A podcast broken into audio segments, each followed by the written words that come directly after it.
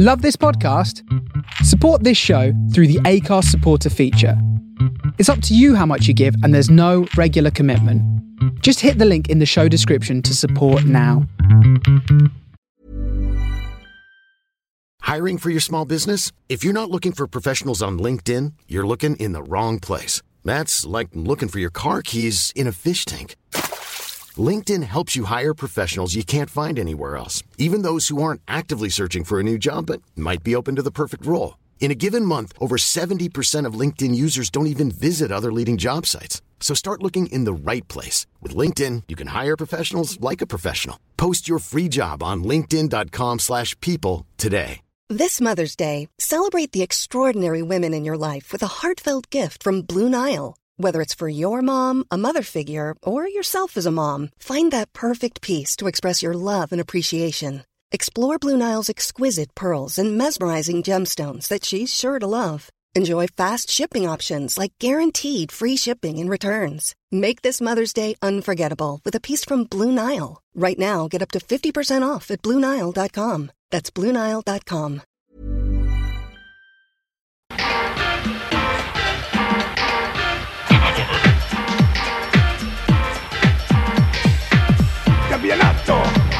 calcio italiano.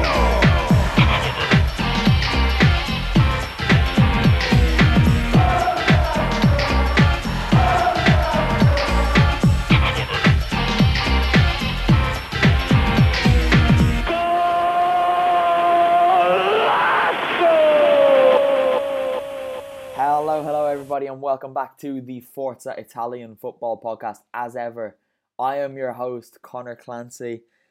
I'm joined by the usual two, Kev Pogzelski. Kev, you weren't doing too well the last time we spoke on the podcast. Welcome back. Hello, it's good to see you. How are you feeling? Uh, not not too bad. I'm the the first of the Forza squad, I think, to uh, get COVID. I've had a positive positive test, so my my voice is a little bit um, wheezy at times, but uh, I think I'm through what was not exactly as bad as some people have had. Could you tell us about your week? Because I mean, a lot of people know that this is a virus. A lot of people don't know anyone firsthand who had it. So, what's it been like? Obviously, last week when we spoke, you were severely sweaty and a little bit of a tickly cough. Yeah, so it's uh, it's been a bit strange actually. So the, even the week before that, when Atalanta were playing Midtjylland in the Champions League, um, I had sort of a high temperature, but I'd, I'd had a relatively long weekend. I'd just gone on a, a very long, cold, wet bike ride the evening before, so I kind of brushed it off as nothing else. And then uh, over the weekend, I had a sort of a tickly cough come again, kind of put it on as the after effects of that. And then just before we uh, podded, or about 12 hours before we podded last week, um, my sense of smell and taste went, which prompted a, a very quick turnaround uh, COVID test that I then got uh, the results for the following day.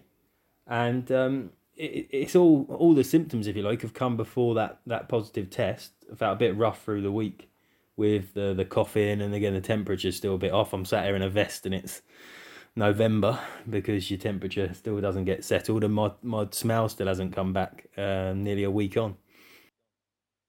It's one of those because obviously we spoke about it during the week a little bit, uh, exchanging messages and that, and you kind of said that it comes and goes a little bit. So you, you think you're on the mend, and then it gets a bit worse, and then it gets better, and then worse. Is that fair to say? Yeah, I'm assuming I've had a, a relatively mild form.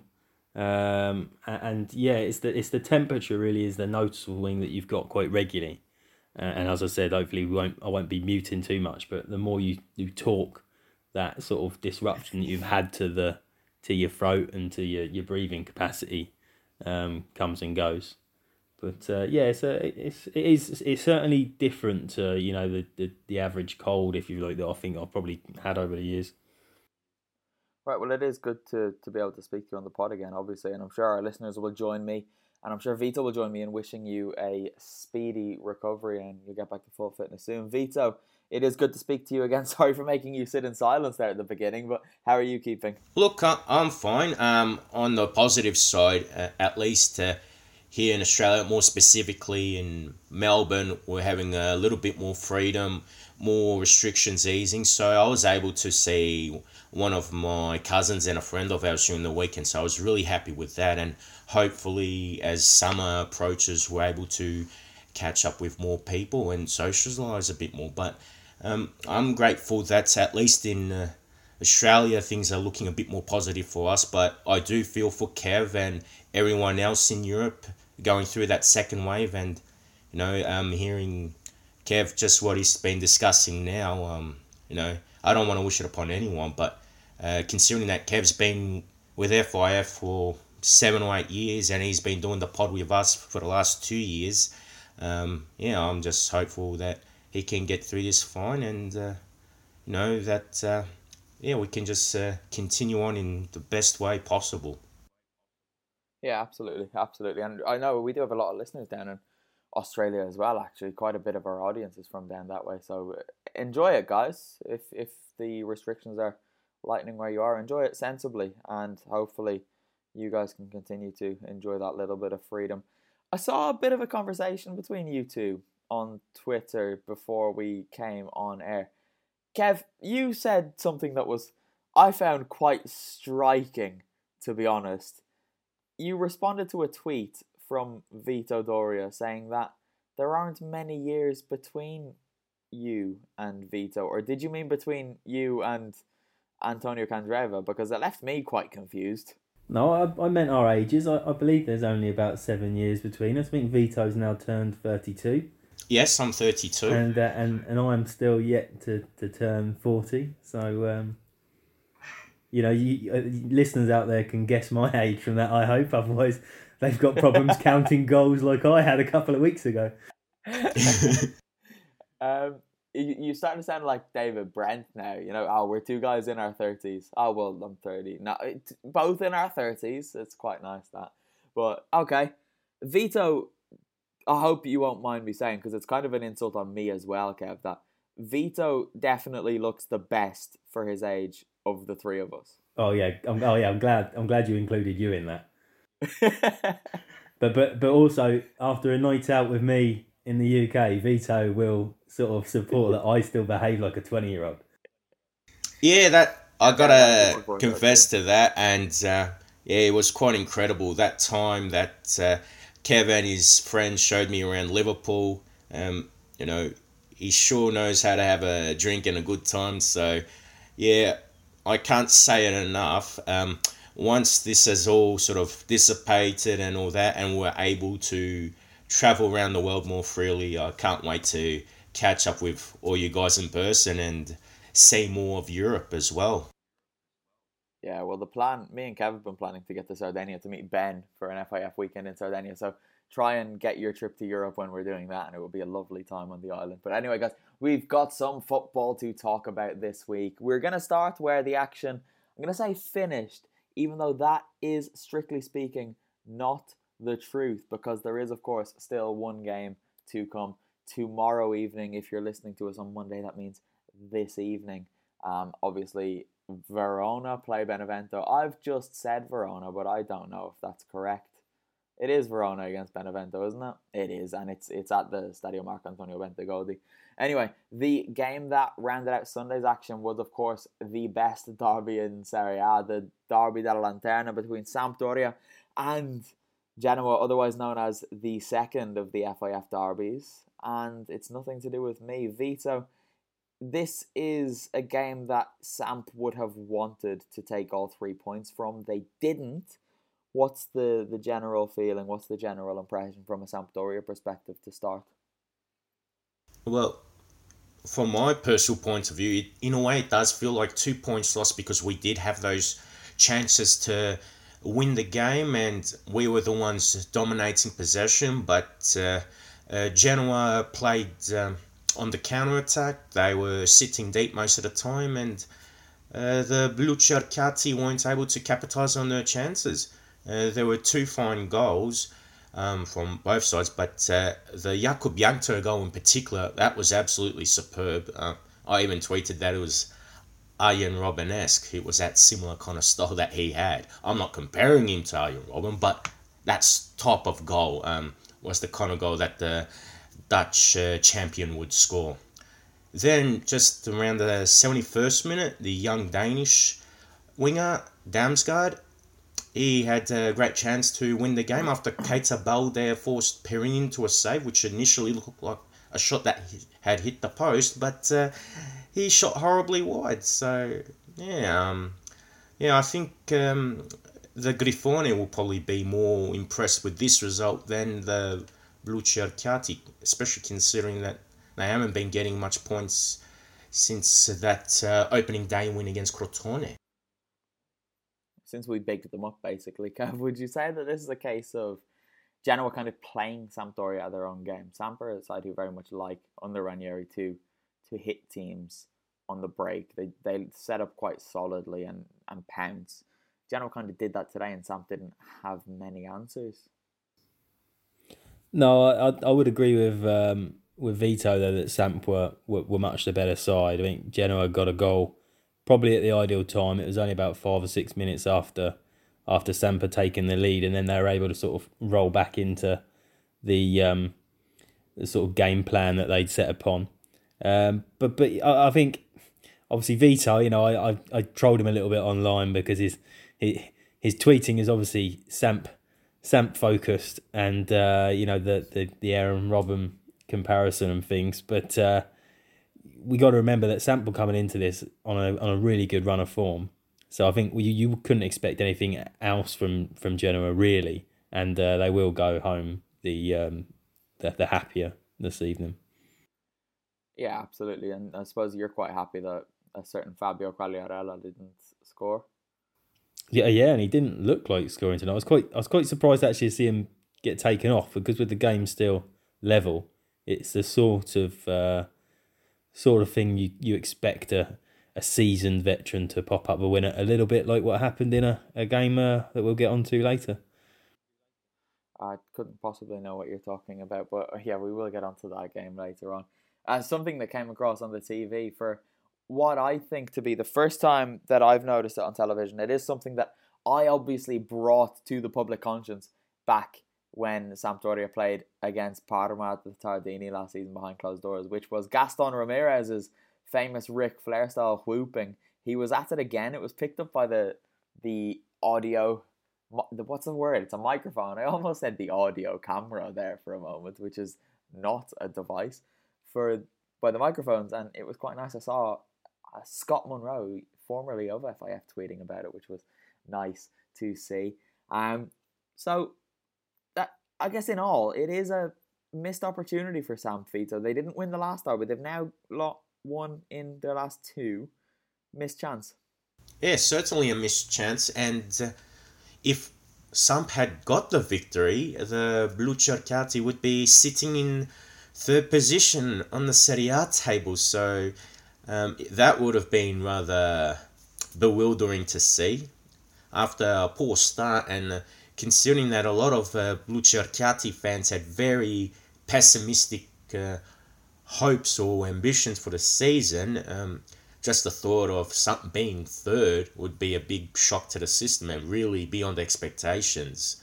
Um, even with the draw, I think where Samp are now is still better than what most Blucerchiati fans would have been thinking before ball was kicked this season, and uh, it certainly surpassed my expectations because I really expected some to be at one, one and five to be honest. So one win, five defeats, but uh, to have the three wins, two defeats, and the one draw is so far better than what I had prompted at this stage of the campaign.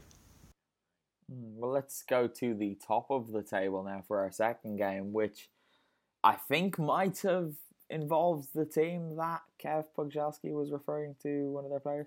Um, it's obviously Milan. They went through Udinese. They won 2 1 in Friuli. And uh, is it any surprise anymore, Kev, that Zlatan Ibrahimovic scored the decisive late goal for the Rossoneri?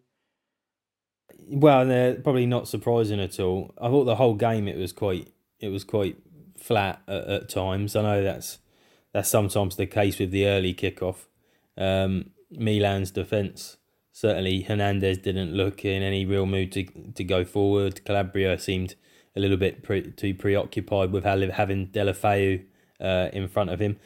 I thought it was really good for the game that Kessie scored quite a quite a decent team goal to start with, just sort of 20 minutes in, but then it, it kind of just fell back into the routine of Udinese not really pushing forward and Milan looking a little lackluster. Obviously, they played in the Europa League um, Thursday evening, but that was at home, so there was no sort of significant travel. But then the majority of the players um, probably played again. I know it was the exactly the same side, other than um, Donnarumma coming back from the Roma game last weekend in the league. But uh, I yeah, I don't know if that's that's the side that playing so regularly together are looking a little bit jaded and maybe what need this uh, this international break. But uh, they were lucky um, in some respects to get the winner. Kev, you say there's no significant travel. Have you ever been to Udine? Well, yes, I have. I've uh, I flew into I flew so into Venice. Know. It's a nightmare to get there from anywhere in Italy. Yeah, but they've not had to fly back from you know far eastern Eastern Europe for the uh, for the Europa League. Um, they should be able to deal with what is, if I remember rightly, about two and a half, three hours on a train. It, it's three hours on a train that feels like 24. I don't know what it is about going to Udine. It feels so much longer than it is. On a good day, though, it's a beautiful little journey along the along the uh, side the Alps. Mm, see, we would have when I went there. It was from a very different direction, obviously from Bologna up. So I wouldn't have had the same scenery, unfortunately, until I changed somewhere in the north. I think I might have changed in in Venice. I changed actually. So there you go, but not on the the actual nice island part of it. So wasn't to be. Anyway, Milan did get the win. Frank Kessie is someone I want to talk about, Vito, because for basically all of his Milan career until this year, he's been a little bit ridiculed, but he is a fabulously good midfielder. He has uh, endured his fair share of criticism, and uh, certainly in this calendar year, he's really been able to turn his form around. Um, I think he really deserved that goal, and uh, he is someone that, you know, to put it bluntly, he does the so-called water carrying role, and uh, uh, that allows uh, more technical players to do something with the ball and create things uh, up front. But uh, Kessie still plays his part. Um, he'll help out defensively. He'll cover ground, and he's a strong man. So he's not someone that should be bullied around. So I think uh, he adds his own characteristics and dynamicism to the team. So I think um, he could be one of uh, the Rossoneri's unsung heroes as the season progresses. I love him, and I'm actually I'm I am so happy to see him succeeding because he's someone that I've always liked, and people often throw around lazy um, critiques of him that aren't necessarily true and he's he's evolved quite a lot because when he came through with Atalanta, I remember him. He was uh, he came through as someone who could play as a centre back or a defensive midfielder, but then when he played, he scored so many goals and uh, okay, they some were penalties, but he was always involved in attacks. And if anything, his flaw was that he didn't defend quite enough. But it's it's really nice to see him finding a role in a team that's functioning well and I'm very, very happy for a big Frank. Kev, AC Milan haven't lost in 24 matches. 24 matches, and they are the only team in Europe's top five leagues that haven't lost a single match since lockdown. That's a remarkable run of form. Yeah, it's it's bizarre because I almost think of sides being more erratic well, not necessarily erratic, but just you're more open to a, a freak result because you've not, you know, got the fans on your side to sort of drag you drag you through a game or push you on to an unlikely victory. Um, and, and yeah, and, and there's no there's nothing you can really sort of say to to justify or to explain away why they're doing it. Um, I suppose the only thing um, speaking to, to someone close to, to me about uh, Everton being the the last English side with an unbeaten record, and it was that they they play almost with fans that get on their back so much they probably mm. benefit from not having them there, and their their form has certainly turned around during the lockdown. And I just wonder with the with the even greater expectations on Milan whether fans inside the San Siro can jump on their back a little bit too much. And particularly when you've got a side that have been trying to knit these players together in the last sort of year to 18 months with the, all the new arrivals they've had, maybe not having fans in the stadium has been to their, well, it clearly has been to their benefit. Yeah, uh, that is absolutely the case. I remember being at a game there. Do you know what? I think it was actually the Sampdoria game, which was Ibra's return. He came off the bench and it was either Calhanoglu or Suso. I can't remember which, but in January they were the same. They took the same treatment from the fans, and one of them had one shot that went wayward, and immediately the the Curva ran to the front, and they were just ridiculing them. And I don't think it's any surprise that Calhanoglu is now probably enjoying the best form of his Milan career when there are no fans there. But I'm I'm not trying to take anything away from them, Kev. I'll stick to you, stick with you uh, for this one. But is there an argument to be made that Milan are benefiting this season at least from the fact that they had a couple of games under their belt in the Europa League before everyone else got up and running in Serie A? Maybe, um, but I, I'd, I'd probably put it more down to just they've they've gotten used to this situation before others because I think the longer and longer, and it looks like it's going to be longer and longer, we play without fans, you know, under sort of restrictions, that we will start seeing it become. I was going to terribly. I was going to use the new normal phrase, but that you'll you'll see us get back to Juve winning majority of their games and you know with ease. Um, you you you see a kind of a leveling off Okay, sorry, I thought you were going to continue speaking there. On the other side of the city, well, in their home city, I should say, Inter drew 2 2 with Parma, and they needed a late, late goal to even get a point there. Vito, this is, I, I don't think it's too harsh to say, a dreadful result for Scudetto hopefuls. Uh, look, I have to agree with that assessment especially when you have been uh, saying to us that Parma have been uh, in poor form and uh, you had written a piece about Parma under Liverani not playing in roles that suit them or other players are on the bench when they should be on the pitch, things like that. So it really seemed like prior to the game that Inter should have got the win, but Parma managed to play above themselves, and uh, thanks to Gervinho, they were 2 0 up. So, uh, when you look at it that way, that is extremely embarrassing for Inter. Gervinho. Gervinho, Gervinho, Gervinho. Uh, what a goal for the first one, Kev. Where has that been? When Gervinho scores a cracker, it's not technically brilliant. It's just that he beats a load of people. But that was genuinely sub sublime. Yeah, I think um, I think we have to praise the pass over to him as well because I think I, I was I, this was probably one of the games where I only sort of half watched it, and um, I think it was at Hernani or Hernani played the first part. Ah, okay, so it was. So I did I did get my because I was kind of squinting at a little screen because I was watching something else on the other screen, but it was a beautifully weighted ball that completely dissected the defender. So then Gervinho, you kind of expected him to try and take a touch, then maybe round Handanovic and then probably hit it into the side netting. But as you say, he just he took it beautifully on what is his weaker foot and and into the perfect perfect place uh, in the goal.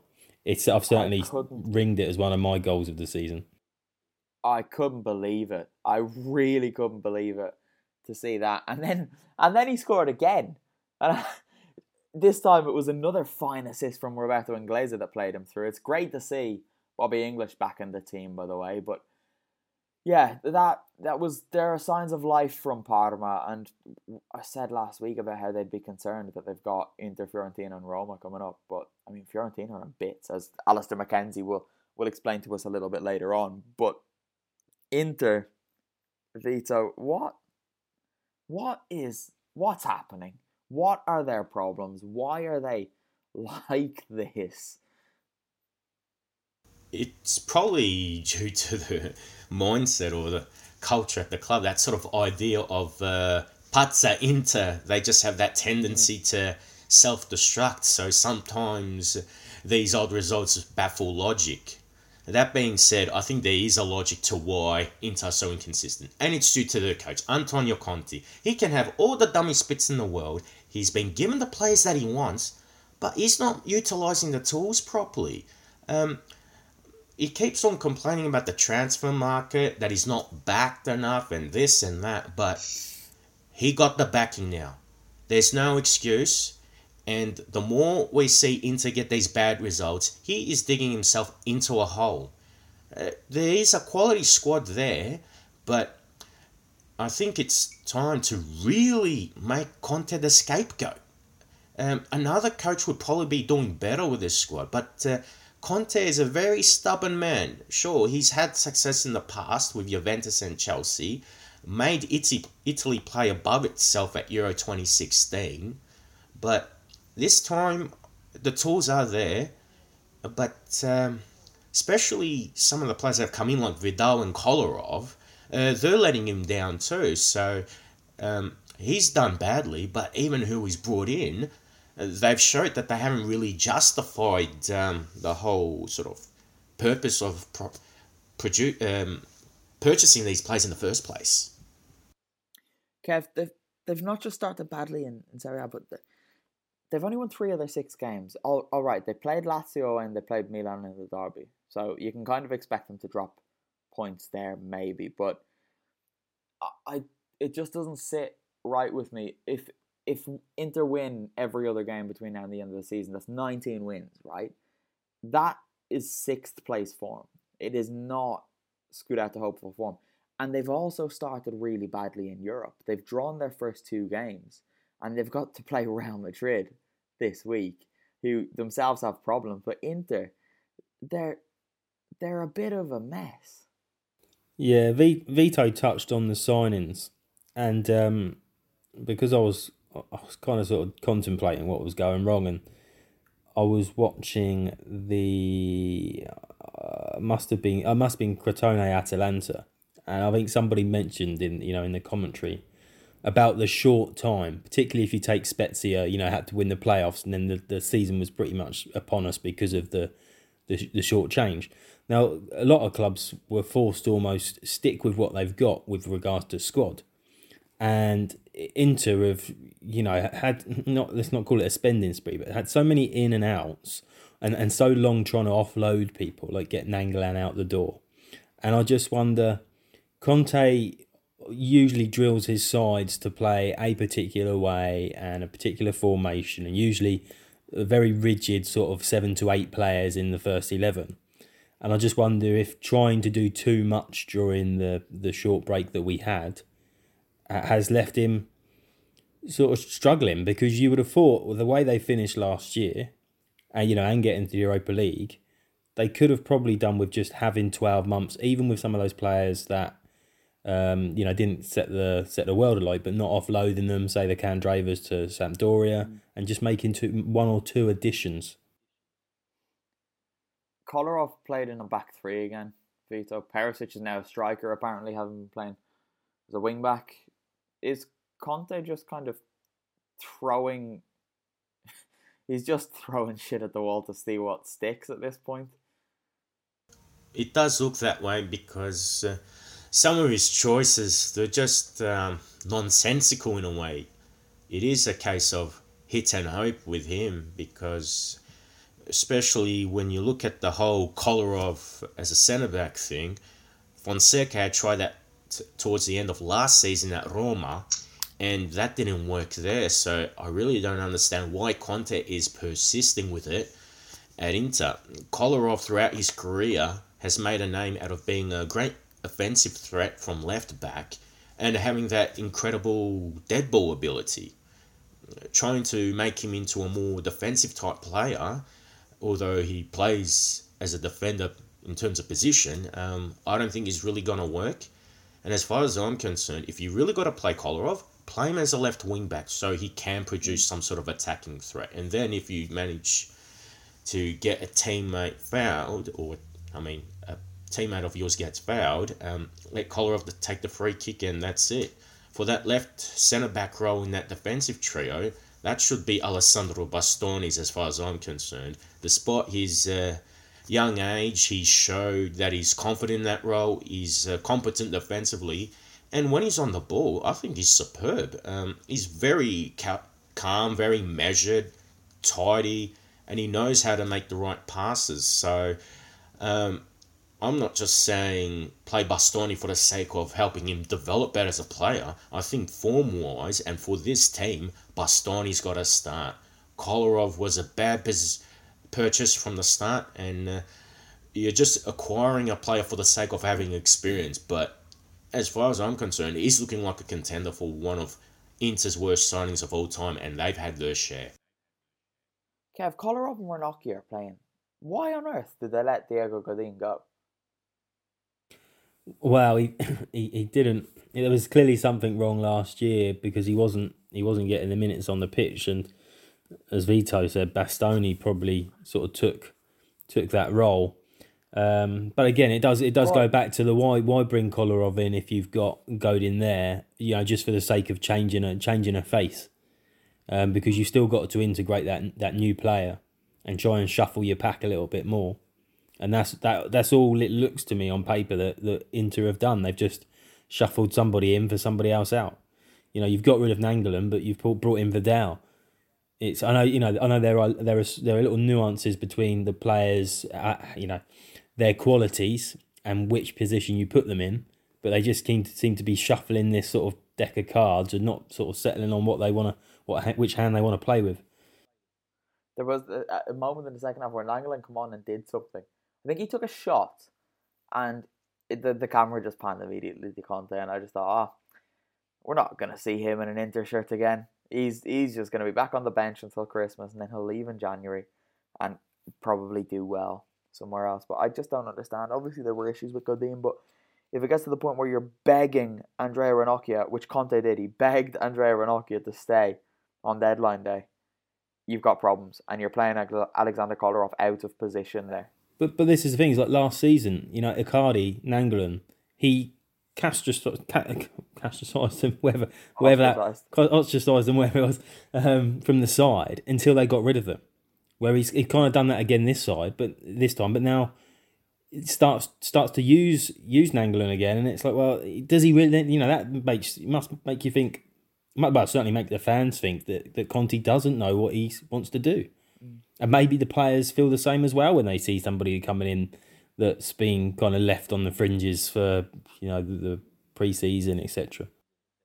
Is a beautiful a beautiful irony to it though that Conte came in at Inter and demanded that they no longer play Pazza Inter Amala at the San at the Giuseppe Meazza because it, it's no longer crazy Inter. We are Inter who win things, and he has made them arguably crazier than they were under Spalletti, under Mancini, under even De Boer. It's it's Pazza Conte now, Pazzo Conte, I guess. But uh, another team, we spoke about Milan being unbeaten this season. Another team who are unbeaten in Serie A this season our second placed Sassuolo. Yes, you heard me right.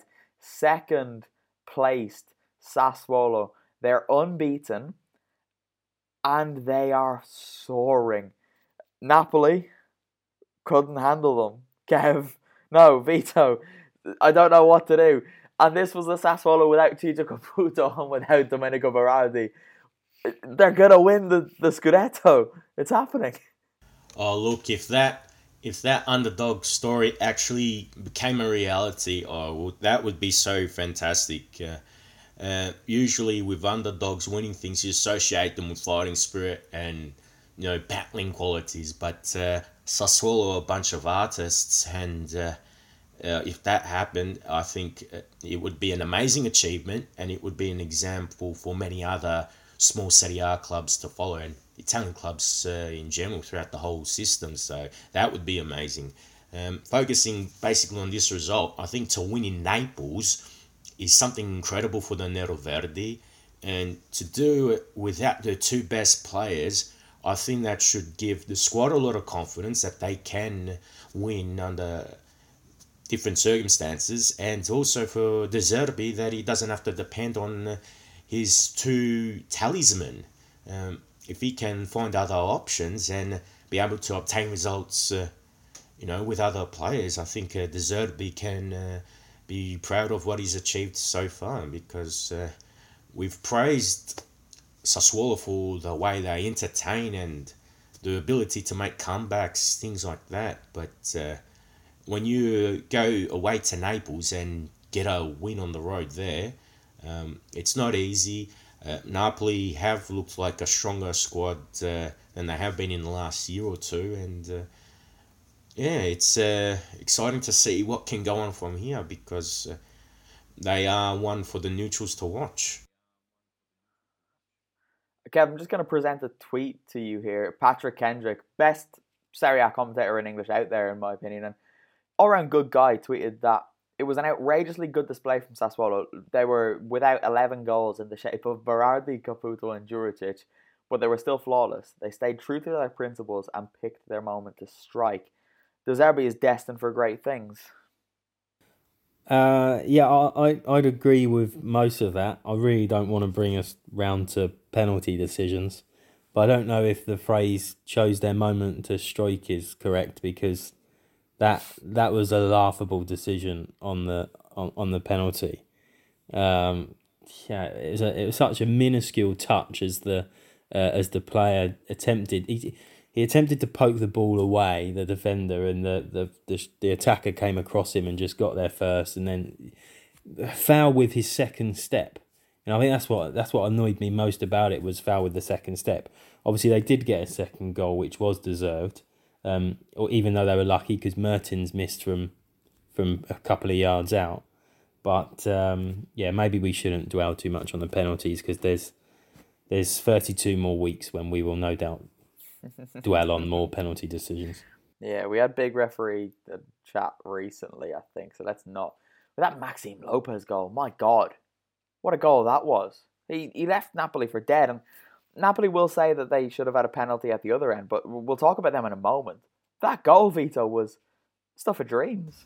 Oh, it's incredible because uh, you know Lopez. He's another one of the new acquisitions, and uh, although he had a bit of space to receive the ball uh, the Napoli players were still coming back and to move from the left flank and then uh, cut in more centrally and then to coolly put the ball away. Okay, um, Ospina did give it a bit of a deflection, but I think Lopez did a lot of the hard work uh, prior to that, and uh, um, he deserves plaudits for his persistence and also to keep calm in that situation. So it was very well taken, and yeah, very pleasing to watch on the ice. So uh, good on him for that.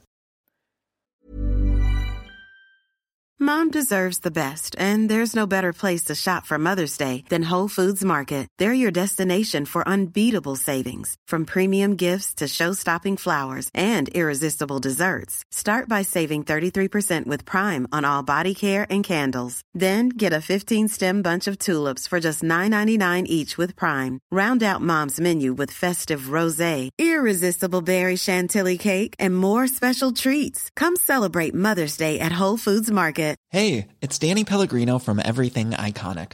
Ready to upgrade your style game without blowing your budget? Check out Quince. They've got all the good stuff shirts and polos, activewear, and fine leather goods, all at 50 to 80% less than other high end brands. And the best part? They're all about safe, ethical, and responsible manufacturing. Get that luxury vibe without the luxury price tag. Hit up quince.com slash upgrade for free shipping and 365 day returns on your next order. That's quince.com slash upgrade. Burrow's furniture is built for the way you live. From ensuring easy assembly and disassembly to honoring highly requested new colors for their award winning seating, they always have their customers in mind. Their modular seating is made out of durable materials to last and grow with you. And with Burrow, you always get fast, free shipping. Get up to 60% off during Burrow's Memorial Day sale at burrow.com slash ACAST. That's burrow.com slash ACAST. burrow.com slash ACAST. I said we were going to talk about that. We're not going to talk about it. We're not talking about referees. they can do one, but that another great moment from Sassuolo was Costas Manolas had a header down into the and Con, Andrea Consigli, my my lord, turning that up off the crossbar, and then I can't remember who tapped in the rebound, but it was offside. That save was glorious. We're not going to talk about it. We're going to move on. Kev, Torino beat Lazio 3 2 at the Stadio Olimpico Grande Torino because it was 3 2 in the 90th minute. So that's how it finished because that's how all Serie A games finish, right, Kev? Yeah, I, I, I thought you that might have brought that up when you were talking about Sassuolo being unbeaten because it was it was them that I had losing to Bologna uh, three uh, two the other week actually. Um, yeah, I, I no, of course. Lazio, Lazio won four three. For anyone listening, they scored in the I believe the ninety fifth and the ninety eighth minute. Uh, just phenomenal again. And Kev, this is something that he did time and again last season, and even with a depleted squad, looks like they might do it again this year. Yeah, they they looked much more unlikely to do it this year with the struggles that they've had at the start of this um, campaign and, and, and, a little bit um, after lockdown when they kind of um, fell away in the in the title race. But yeah, great fun. Um, I'm trying to remember now the penalty decision that allowed them to eat. Stop talking about decisions. Okay, no penalty decision. Um, but yeah, with with who they've had out, it did it did show some of that old Lazio spirit. I think you know just the way that the when they had equalised through the penalty, uh, Immobile was straight there for the ball, and when you see that sort of reaction from all of the players to sort of get back behind the the kickoff you kind of it's it's when when there are fans in a stadium if you're and you if you're there in person you kind of feel that goal coming and um, I think it's credit to them that they can do that without a crowd sort of pushing them on. I know they were away um, today, but um, you don't really get that anymore. That you you get that sense of a, a sec- another goal, another equaliser, or a late winner is gonna, gonna come the the players that got the goals in stoppage time were Ciro Immobile and Felipe Caicedo. They both started the game on the bench, but you look at the the score sheet: seven goals in in the game, seven different goal scorers, which means, of course, that Lazio's four goals were scored by four different people. And Vito, when you are needing to manage a squad in the way that Simone Inzaghi is having to this season, it's vitally important that you do share the goals around like that. Oh, yeah, I agree. Uh, Lazio have had that uh, thing about uh, depending on goals from talisman, if you like. So, uh, Ciro Immobile, as we've witnessed over the last few years, he's been scoring goals for fun. Um, in a game like this, when you have other outlets, I think it just eases uh, pressure on those uh, key players, and uh, when you have that spread, just makes things a lot easier. It also makes it harder for the opponents to track who's going to be in the scoring positions and all that, and uh, uh, for other players to chip in here and there, I think it's great because it adds something special to the game as well. If uh, you can perform your regular role, and then you add goal scoring to that, even though you're not a known goal scorer, um, it's a great confidence booster, and uh, of course uh, you add uh, extra quality or extra benefit to the side. Lazio's rivals across the city, Roma beat Fiorentina 2 0. We had Alistair McKenzie there at the game. So I'm going to talk to Alistair now. As ever, when there's a big game in the capital city, we had Alistair McKenzie there to take in Roma Fiorentina for Forza Italian Football.com. Alistair, I'll start with quite a general question for you. Um, how was it? I mean, it was okay. I think that uh, I expected better kind of coming into this match tonight, I thought it had the potential to be a really interesting contest between two of the more talented squads in Serie A, at least. Mm. And because of that, I'm actually quite disappointed by how it went. Really easy for Roma in the end. I mean, to their credit, you know, they played well. They created a lot of chances. They took two of them, so they kept a clean sheet. So they, they did their job very professionally. But Fiorentina just made it so easy for them this evening. Their lack of a tactical plan left me completely baffled because Iachini set up with Callejón and Ribery, two wingers up front, didn't work. They were so small that they couldn't get any sort of impact in the game around Roma's giant back three of Ibanez, Smalling, and Mancini. And then when uh, in the second half they needed a goal, he just kind of completely abandoned that idea and started throwing on strikers one at a time.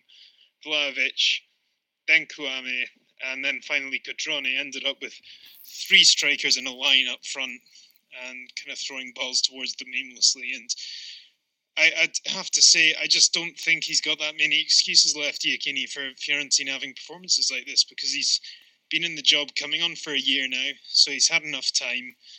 There's been investment in the squad where they've spent a lot of money in the summer to improve it. They've also had players like Biraghi, for example, coming back, or players like Amrabat, who they had deals for in January coming through. This is a good team. Um, and it's a team that's capable of doing a lot better than it's doing right now. I don't think their fans will be demanding Champions League football immediately, but they'll be demanding a lot better than this. Um, so yeah, they've only got one win in their last five league games now, and I, do wonder if he's going to get his panettone after all because it it was really really unimpressive tonight. Pedro was on the score sheet again. We've discussed him a little bit on the pod this season, basically because I quite like him, and I'm very happy to see him in Serie A. How what have you made of his start to life in the capital? Yeah, I've been really impressed with Pedro's start to life at Roma. I think he's come in and um, you know started really well, settled into the team very quickly.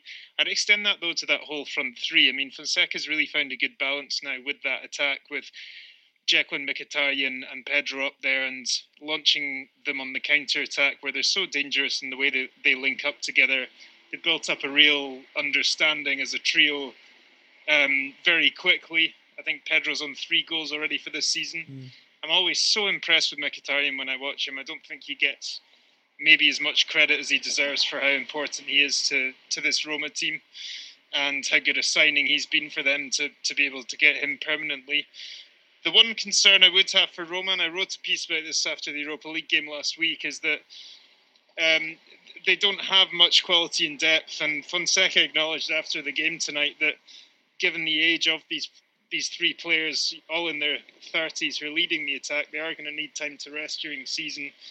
Um, and their backup options aren't too strong. Borja Mayoral's really struggled in the few games he's had so far. Carlos Perez is far too inconsistent still.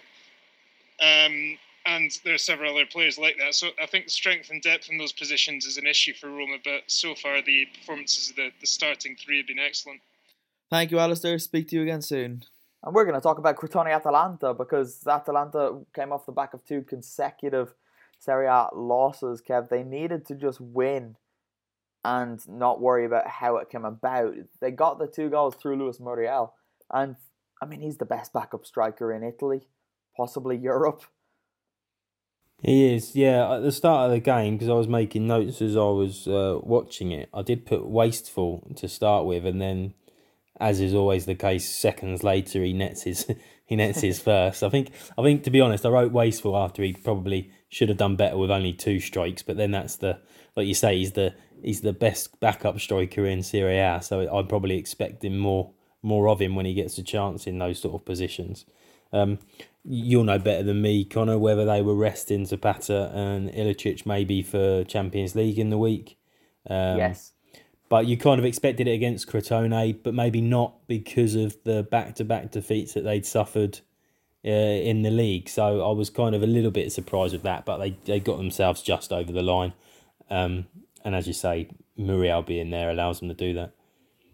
It doesn't actually lessen the quality, though, right? I mean, Obviously, Ilicic not playing does, but Duvan out for Muriel. They're, they're both probably as good as each other, but just at very different things. Duvan's probably a more rounded player, but Muriel, I mean, he doesn't he doesn't start matches, but he scores a ridiculous number of goals. Last season, I think he was the he scored more goals as a substitute than anyone else, and he's just a phenomenon from a backup role, and he just seems perfectly happy to play it as well, which is rare that you see it. Um, be a bit worried for Atalanta midweek though. They do seem to have nobody fully fit defensively. Um, whether or not the players will return in time, Robin Gosens in particular is someone that they'll be quite concerned about, and Hans Hateboer I don't think is hundred percent either. So Liverpool coming to Bergamo with Atalanta not having any of their best defenders is something that will keep the Bergamaschi awake for the next few nights. But it's going to be a lot of fun if you don't support either team. Um, I'm dreading the match, to be perfectly honest with you. On to the next one. Juventus beat Spezia. I almost said Juventus went to Spezia, but of course they didn't. Juventus beat Spezia away from home, and Cristiano Ronaldo's back. Vito, um, yay! Yeah, he's back, so I'm sure his uh, supporter base they're gonna be jumping for joy, and I think uh, Juventus supporters, regardless if they supported Juve before he came or not, they'll just be happy just to win, especially with the form they've been going through. Um, well, with Ronaldo, I thought you know I was surprised that he actually chipped the penalty for for his second of the game. Usually, he just blasted with power, so that was uh, that was interesting. Um, other than that, uh, Morata finally getting a goal that stands. I think he'd be one of the most relieved players at the Bianconeri at the moment. Uh, he had a few goals disallowed in previous Serie A games, then three against Barcelona in the Champions League Champions League midweek. So I think uh, he was long overdue for a goal that actually stood. Did you see his face? Because obviously the flag went up when Cuadrado played it across to him and he tapped it in. The flag went up and Morata's little face. I felt so sorry for him. He's like, you, you, no, you, you can't, you can't do it to me. Did you not see me last week? You can't do this again. But then obviously it was and the goal stood, and I was quite pleased for him. But Morata's someone that always starts well wherever he goes, Kev, isn't he? And then it usually fades. Or is this time different, like he said it was at Chelsea and Atletico Madrid? Well, I, I was quite positive about Morata going back to Juve because I don't I don't know I, I don't I don't recall myself that it it sort of faded out at Juve. It was more that didn't Madrid have a buyback, so I, I kind of felt that maybe this was where he always should have been anyway. So I was it's quite about confident. Five years ago now, though, isn't it? It is a long time ago, but you know, it clearly didn't work out elsewhere, and he, he kind of got labelled a failure almost everywhere else he went, whereas I didn't really think that was the case in Ju- uh, Juve. So I was quietly confident he'd, he'd do quite well. Um, obviously, this time he's going to be in the shadow of Ronaldo for however long he's going to stick around, which I actually thought would be an issue for him. But on the whole disallowed goals, I just think it'd be hilarious if every goal he scores now for the rest of the season goes to VAR review, even if, even if it shouldn't. Yeah, um, I have to take exception to people. I, I do. I should say I do really like Alvaro Morata. He's one of my favorite players when he's on it. Um, and I think he's probably the best first time finisher in Europe. To be honest, all of his goals are just dispatched when he doesn't have any time to think about it. But it's when he's put through one on one that I have a few doubts about him. But I have to take exception to this whole thing during the week of people making it Alvaro Morata. I'm not having it because two of the goals were ruled out by the on field officials, and VAR just confirmed it.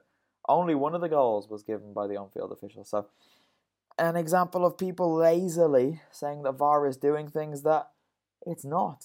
The referees did it on the pitch, guys. Watch the matches.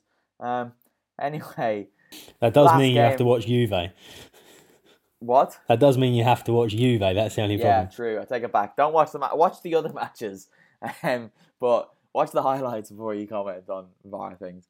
Uh, Bologna beat Cagliari three two. Musa Barrow got a double, and Joao Pedro scored again, taking him clear in in second place of Cagliari's all time top scorers. Vito Musa Barrow double. And a lovely double too. Um, not only were they just uh, uh, goals that they were needed for the Felsinei, but uh, they were done in a spectacular style too. So yeah, really quality goals that can be contenders for goal of the week. Are they goal of the season contenders? Possibly, at least you'd think top twenty, top twenty, uh, ten or top twenty. But uh, yeah, delightful strikes and. Uh, hopefully for the Felsinei it continues because they had only one one game uh, prior to this game, and um, if we switch to the other side, the team they played against, uh, João Pedro, um, I think it's an incredible achievement for him, and uh, when you consider that uh, Cagliari are more or less one of the many selling clubs, you don't see many of the strikers staying very long. I think it's uh, incredible that he stayed this long and done so well. Only the great uh, Gigi Riva has scored uh, so many goals, and uh, well, when Gigi Riva was there, that was when they won the solitary Scudetto. So, um, you know, can't really compare João Pedro to Gigi Riva, but uh, I think João Pedro has uh, created his own legacy in Sardinia. So, I think he deserves plaudits for what he has achieved with the Isolani so far. Yeah, Ben Hughes is obviously our resident um, in in Sardinia. He's spoken. I think he wrote about João Pedro in his in his piece last week about Cagliari, and we were chatting before he wrote that, and he was just saying that the guy's an absolute legend there. They adore him on the island. They really have taken to him as one of their own, which is nice to see. Um, I should say I did promise you all a, a second podcast last week. Um, had some issues, so that didn't get out last week. But I promise you again, um, and I doubly promise it will be out this week because I'm gonna edit it on Monday, so it'll be out just after the Champions League game. So stick around for that. It's an extra one specifically about Juve. Um, Herbie Sykes wrote a book about Juve and their 100 years, and yeah, everything about that. It's quite good give it a look. And we will be running a competition to give away a copy of the book as well. So thank you to Herbie for that. Guys, do you know what time it is? Yes. Bedtime? Yes. Kev sitting forward in his seat. It's the most seriously he's ever looked when it has come to the game. Why don't we have a name for this yet? Because uh, you couldn't broadcast the name I'd find for it. The game that nobody likes that we just keep doing, and I don't really know why, even though it's my decision. But yeah, um, mystery Serie A player. The guys ask yes, no, answer questions. If the answer is yes, they continue to ask questions. If it's no, the other person goes until they define, until they discover the identity of the player. The current scores are Vito Doria has two points, Kev Pogzelski has two points, and I inexplicably, due to a, a dreadful week from the participants, I have one point. Um, I'm hoping I don't get any more between now and the end of the season. But Vito, I believe you were the winner last week. Am I right? Okay, well that means you go first. Um, just want to specify again because it comes up every week. If we're asking, where does the player play? There's the north of Italy, there's the south of Italy, and there's Rome as a separate entity. So there you go. You can ask, do they play in the north? You can ask, do they play in the south? Or you can ask, do they play in Rome? And that's what we're sticking with. Vito, you can. Okay. Uh, is this player a foreigner? The player is not a foreigner. Do they play in the north of Italy? They don't play in the north of Italy. Okay, um, not the north of Italy. Does this player play for Napoli? The player does not play for Napoli. Do they play in Rome? No, they don't play in Rome. Okay, I'm getting the geography bits out of the way. I think this is quite an easy one, you know, but we'll continue. Okay. Um, right, is this a Cagliari player? It's not a Cagliari player, and I forgot to set a timer again. So I'm gonna set a timer now for 90 seconds. If you've not got it in 90 seconds, I'm taking the points again. Kev, it's over to you. Okay, so do they play for uh, uh, Crotone? They don't play for Crotone. This is there hasn't been a yes answer yet. Yeah, and you've and you said this is a player that's a, from a club that's not in the north of Italy what I've said is it's they're a club. They're not in the north. They're not from Rome. The player is not foreign, and they don't play for Napoli or Crotone, or Cagliari. So There's one team left. Yeah, is it a Benevento player? It is a Benevento player. You've got 50 Okay. Uh, is it a forward? He is a forward. Come is on. it Roberto Insigne? Thank the Lord. The player is Roberto Insigne, yes. I, I, I kind of thought that after I guessed that last week incorrectly after we knew that the player was foreign. Did you say Roberto? I don't remember that. Oh Yeah, yes. because that's when I was oh, like, I was, I was so drawn by the whole Insigne brothers thing that I just blurted out Roberto Insigne, and you went, "No, he's not. He's not Italian." And I was like, and then it turned out to be my fellow countryman Kamil Glik. Yeah, it did turn out to be your fellow countryman, Kamil Glik. Um, yeah, I, I, I think I might have gone too soon with Insigne because we did only just speak about him last week, but I, I wanted to sneak him in there. Um, it's close though. Um, there was. I was gonna go for Although- either him or Lapadula. Mm, that would have been a good shout. It would have been the wrong shout, but it would have been a nice mention for his name. Kev, I was fully expecting you, even after me establishing that the player was not foreign, for you to go with. Is it Bruno Alves? No, v, v, Vito has two choices every week that he goes before me. Uh, is ans- asking a question that instantly rules out Bruno Alves. Otherwise, that will be my first question. um, well, I think Vito should deliberately try to avoid that then. So then you waste a question and it comes back to him. But congratulations, Vito. For the first time this season, I believe you've taken the lead. Yes. I think Kev, which is, I mean, Kev, I'm sorry, you're probably not going to get back in front now. This is now 32 weeks of playing catch up. It's now me against you for second place, isn't it? Oh, you, oh, Right. you, you, you can have it if you want it. I really don't. I really don't. Anyway, that brings us to the end of the podcast for this week. It's been an absolute pleasure. Kev, thank you for enduring another week of this whilst battling COVID. And thank you for not coughing into the microphone. Oh, oh, just as I said that, um, you, you caught it. Well done. Yeah, I'll try my best. Lovely. Uh, Vito Doria, thank you very much. as You're ever. welcome, Connor. Or should we call you Chicho from now on? Thank you. Uh no, back to Connor. I'm gonna change it back. Um back oh do you know what I've just noticed? I've not been recording this whole Skype call. I So won- I I wondered that, and then I thought, no, this is the new formula he's asked us to record on. Yeah, but I was gonna fucking do the Skype call as well. So uh listeners, we might speak to you. If not you'll never know. Goodbye. Goodbye. Ciao, ciao, everyone. Oh my god.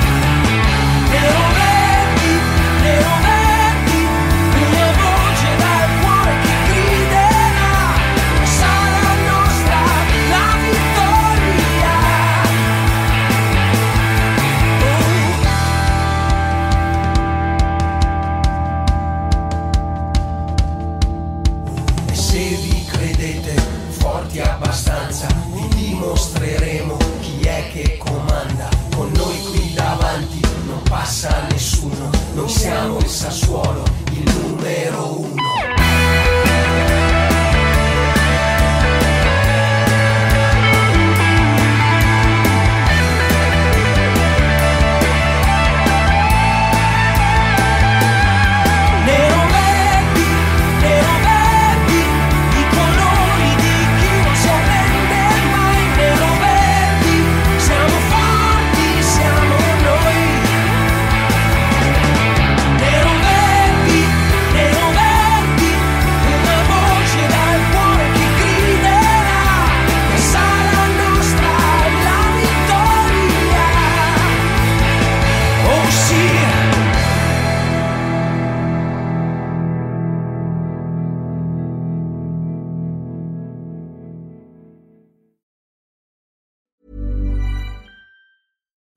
deserves the best, and there's no better place to shop for Mother's Day than Whole Foods Market. They're your destination for unbeatable savings, from premium gifts to show-stopping flowers and irresistible desserts. Start by saving 33% with Prime on all body care and candles. Then get a 15-stem bunch of tulips for just $9.99 each with Prime. Round out Mom's menu with festive rosé, irresistible berry chantilly cake, and more special treats. Come celebrate Mother's Day at Whole Foods Market.